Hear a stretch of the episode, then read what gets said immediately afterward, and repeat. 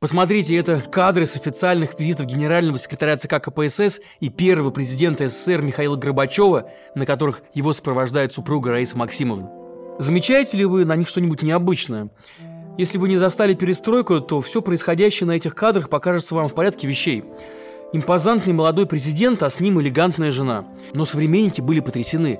Зачем Горбачев повсюду таскает с собой жену? Она что, член политбюро? И почему она так одевается? И что это она постоянно ему нашептывает? Неужто это Раиса Максимовна, женщина, из-за кулис руководит перестройкой, а Михаил Сергеевич только исполняет ее волю? Шок советского зрителя, который не привык к публичному появлению первой леди, был вполне объясним. Но вот посудите сами. О том, что Сталин вообще был женат, многие граждане узнали только из некролога по Надежде Аллилуевой, которая покончила с собой в 1932 году. И то истинную причину тогда, разумеется, не называли. Нина Хрущева, в свою очередь, конечно, сопровождала мужа во время зарубежных визитов, но запомнили ее больше на контрасте с западными первыми леди, той же Жаклин Кеннеди. Жены Брежнева и Андропова на людях практически и не показывались, а о супруге Черненко и говорить нечего. Когда муж 13 месяцев правит страной из больничной койки, то ей и появиться-то было просто негде, кроме как на его похоронах. Неудивительно, что после стольких десятилетий затворничества кремлевских жен появление Раисы Горбачевой стало сенсацией и воспринималось даже как одно из направлений перестройки. У супруги генсека, у женщины появилось свое общественное лицо. С приходом Горбачева все стало буквально по-новому. В этом выпуске разборов мы решили посмотреть, как могут быть связаны модель политического лидерства и отношения лидера с супругой. И как, имея перед глазами вот такой трогательный пример партнерства и взаимоуважения, как учат Горбачевых, мы скатились вот к этому. Президент что сказал? Традиционные ценности. Родина, семья, многодетные семьи. У тебя отпуска есть? Есть. Ты указ президента выполняешь? Выполняешь. Все, отправил, задачу выполнить, через 9 месяцев доложили по результату. Меня зовут Павел Коныгин, и это разборы на канале «Продолжение следует». Не устану напоминать вам про то, что стоит уже сейчас скачать VPN. Ну а также обязательно подпишитесь, пожалуйста, на «Продолжение следует» в Ютубе и Телеге, чтобы не потеряться. Потому что вместе мы не одиноки.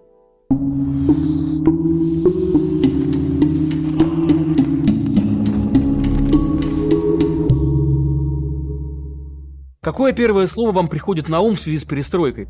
Мне вот лично гласность. И это не только об ослаблении цензуры в печати или обнародовании сталинских преступлений, когда миллионы советских граждан мучили в ГУЛАГе, но еще и об обнажении экономических проблем и появлении политической конкуренции. А это было куда менее комфортно для режима. И все же Горбачев на это пошел. Молодой генсек готов был обсуждать со страной буквально все и был к ней ближе предшественников. Держитесь ближе к народу, мы никогда вас не подведем. Ну куда же ближе? Михаил Горбачев, кабинетный партиец, протеже вечного председателя КГБ Андропова.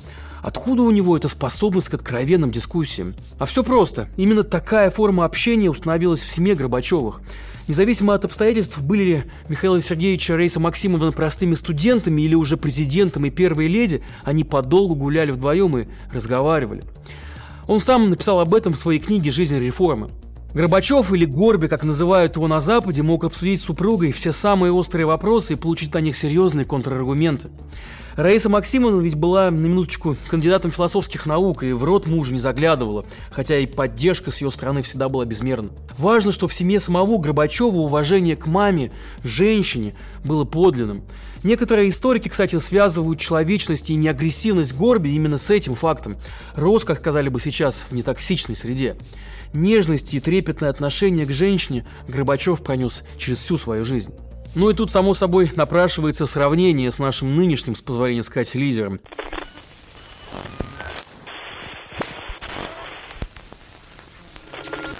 Со своей бывшей супругой Людмилой Владимир Путин работу никогда не обсуждал. Да что уж там, о его службе в КГБ она и вовсе узнала только после замужества, и то через третьих лиц. Людмила вспоминает, как Володя постоянно опаздывал к ней на свидание по несколько часов, а после рождения дочери она не могла даже дождаться от него и помощи по дому. Этими откровениями Людмила Путина поделилась с журналистом Олегом Блоцким, который в начале 2000-х выпустил двухтомную биографию Путина на базе интервью с ним, самим и его окружением. Правда, вскоре после публикации весь тираж был изъят, и сейчас можно отыскать только фрагменты из этого издания. Но как бы то ни было, у вас нет ощущения, что и со своей страной Владимир Путин поступает так же, как и с бывшей супругой. Дескать, я сам знаю, как надо, а вы вообще не лезьте, лишних вопросов не задавайте, не вашего это ума дело. В современной России лучше бы все засекретить, будто преступление власти или личная жизнь президента. Только посмотрите, как естественно выглядит Горбачев с детьми и внуками, и каким нечеловеческим холодом веет вот от этого человека. Но главное, что я хочу здесь подчеркнуть, лидер огромной державы, оказывается, может предъявить свою семью обществу, как это делал Горбачев, и жизнь домочадцев по-прежнему будет нормальной. Ну правда ведь, неужели у Горбачева было меньше злопыхателей? Значит, Путин прячет свои многочисленные семейства вовсе не потому, что боится за них. Просто он, в отличие от Горбачева, наверное, не считает себя подотчетным обществом. И самое главное, не считает свою семью достойной видимости и не признает ее заслуг в своей карьере. А если уж скрыть какие-то факты вроде развода с женой не удается, то Путин выбирает, нет, не честный прямой разговор, а постановочные сценки. Как вам балет? Отлично. Замечательная музыка, постановка, исполнение шикарное. Так редко где-то появляетесь вместе, и слухи ходят, что вы не живете вместе. Как А. это или не так? Ну, это так. Хотя, казалось бы, ну чего тут страшного? Путин не первый и не последний в истории разведенный президент. Ну вот и Николя Саркози, не идеал далеко, но в 2007 году тоже развелся со своей супругой Сесилией, но вместо того, чтобы разыгрывать спонтанную встречу с журналистами, просто публично об этом объявил. Также поступил и другой французский президент Франсуа Оланд, когда в 2014 году разошелся со своей спутницей Валерий. И только наш гарант год за годом изображает, будто его застигли врасплох, причем почему-то всегда в коридоре. То он так объявит о разводе, то в президенты решит баллотироваться. Вы наш президент, мы ваша команда. Вы нужны нам, вы нужны России. Я буду баллотироваться в должность президента Российской Федерации. Но вот если задуматься, то сколько раз мы видели Путина настоящим? Только давайте вот эти слезы упоения властью не в счет.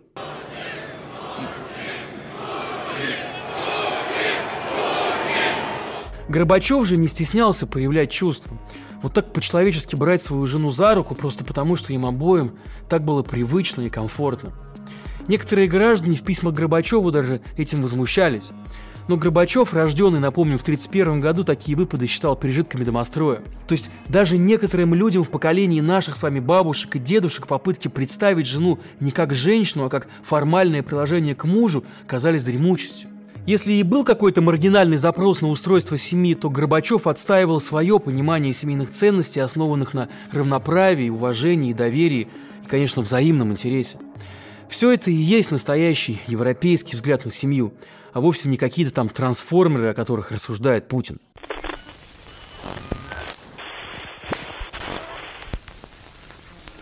Из-за нежных отношений с женой, а также из-за непривычного для советского общества либерализма Горбачева обвиняли в мягкотелости. Думаю, вам не раз приходилось слышать от старших родственников, что это он допустил развал страны.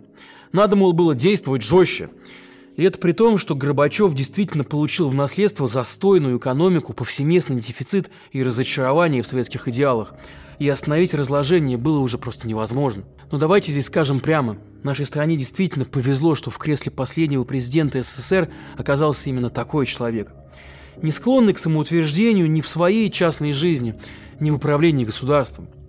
Горбачев в своих мемуарах много размышлял об опыте предыдущих генсеков и видел в применении силы только потерянные возможности для преобразований, не говоря уже о загубленных жизнях. «Лучше я уйду, но крови не пролью и стучать кулаком не буду». Так Горбачев формулировал свой взгляд на силовые методы.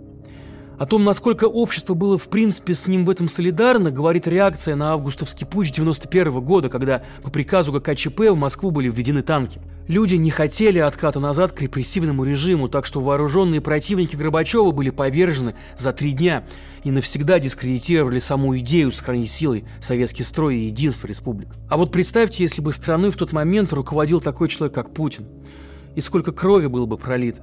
Но отказаться от грубой силы – это вовсе не значит отказаться от силы в принципе. И Горби с Раисой были чрезвычайно одарены по части так называемой «мягкой силы», то есть способности получить желаемое благодаря привлекательности своих идей и собственной харизме. Особенно это проявлялось во внешней политике. Западная пресса даже называла Раису Максимовну тайным оружием Кремля за ее обаяние и интеллигентность. Горбачева не просто достойно смотрелась на фоне западных первых леди, но выступала даже с более прогрессивных позиций. Если в обращении к студенткам женского колледжа Уэлсли супруга президента Рейгана Нэнси наставляла их на служение семье, то Раиса Горбачева говорила наоборот о профессиональной реализации женщины в сочетании с семейной жизнью. Впоследствии Раисе приходили из США тысячи писем благодарности и поддержки. Даже цикл бесед с ней, своеобразная ее биография под названием «Я надеюсь», выпущенная в 91 году, был обращен в первую очередь к ее американским поклонницам. Но ведь скажите, неужели СССР и США всего за пару лет прошли путь от готовности к взаимному уничтожению до переговоров о ядерном разоружении без этой силы привлекательности? Напомню, еще в 1983 году Рональд Рейган называл Советский Союз империей зла, и стороны тогда были в одном шаге от обмена ядерными ударами. Все из-за того, что США разместили в Европе свои ракеты средней дальности и чем поставили территорию Советского Союза под прямую угрозу. Но уже в 1985 году состоялась первая встреча Рейгана и Горбачева в Женеве. Оба они нуждались в гарантиях мира, и Горбачев впустил в ход все инструменты, в том числе и поощрял контакты своей жены с западными обществами и элитами. Если Раиса Горбачева политических решений не принимала, то вот Нэнси Рейган славилась своим влиянием на мужа. И кто знает, в какой степени взаимопонимание между Раисой и Нэнси сыграло на пользу этим переговорам и безопасности всего мира. Увы, в начале 20-х годов наша страна в качестве мягкой силы предъявляет миру вот такое. А зачем нам такой мир, если там не будет России? Ну или вот такое. Или мы проигрываем на Украине, или начинается Третья мировая. Лично я считаю наиболее более реалистичным путь Третьей мировой. Да и по правде сказать, новоявленные стратегические партнеры России признают только жесткую силу. Ну какие тут, ей-богу, первые леди, когда принимаешь у себя в Москве либо откровенных террористов вроде Хамаса и Талибана, либо сотрудничаешь с ультрарелигиозными ближневосточными правительствами. Но нету в новом путинском миропорядке, который он строит исключительно под себя, места неравенства мужчин и женщин, ни общечеловеческим ценностям.